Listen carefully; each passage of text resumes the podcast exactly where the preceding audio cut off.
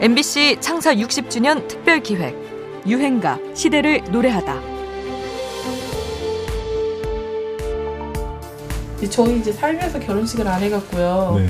한번 결혼식은 그래도 해야 되지 않나. 아이들에게 저희는 결혼 사진이 없으니까 엄마 아빠가 결혼을 안 하고 산다고 생각을 하기 때문에 아 근데 서운하더라고요. 결혼하자는 얘기 한 번도 안 하고. 경제적으로 안 돼갖고 어떻게 여자의 로망인데요. 드레스. 우리 드레스 못 입혀준 거에 대해서 되게 미안함이 있으실 것 같아요. 있죠. 한동안 방송가에서는 사정상 결혼식을 치르지 못한 부부들을 위해서 웨딩 촬영을 해주는 이벤트가 유행했는데요.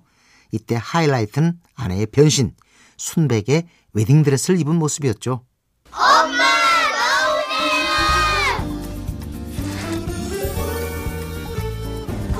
말로 설명이 안 되고요. 어쨌든 야, 어, 고맙고 신랑한테 고맙고 이런 걸 먼저 해주고 했어야 되는데 좀 늦은 거에 대해서 좀 많이 미안해. 그렇게 결혼식의 상징이 된 웨딩드레스. 이 문화는 로마 제국 때부터 전해져 내려온다고 하는데요.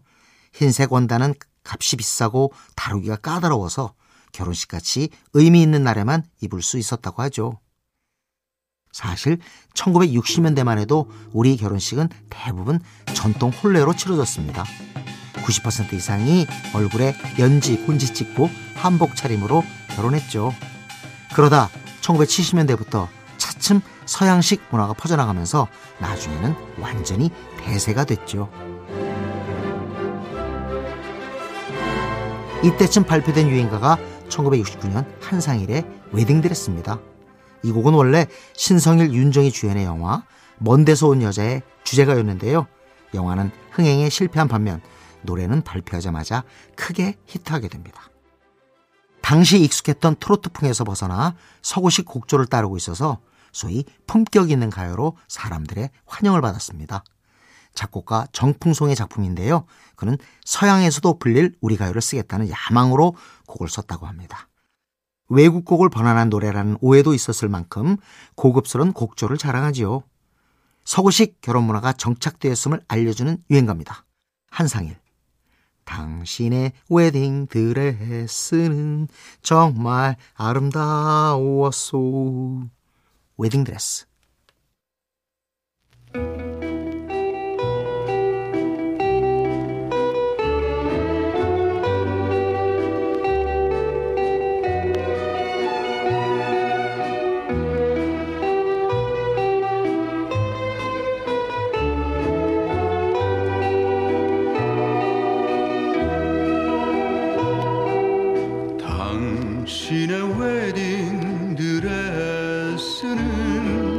정말 아름다웠소. 춤추는 웨딩 드레스는 더욱 아름다웠소. 우리를 울렸던 지난 날은 이제와 생각하니 사랑이었소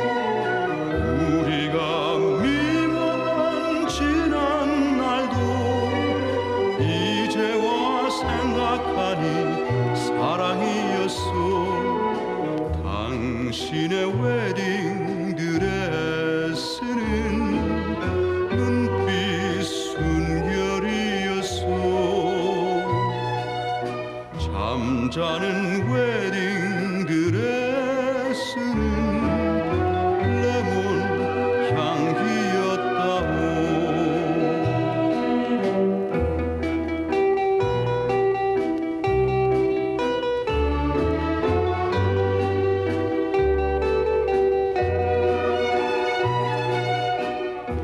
MBC 창사 60주년 특별 기획 유행가 시대를 노래하다. 지금까지 음악 평론가 임진모였습니다. 당신의 웨딩 드레스는 정말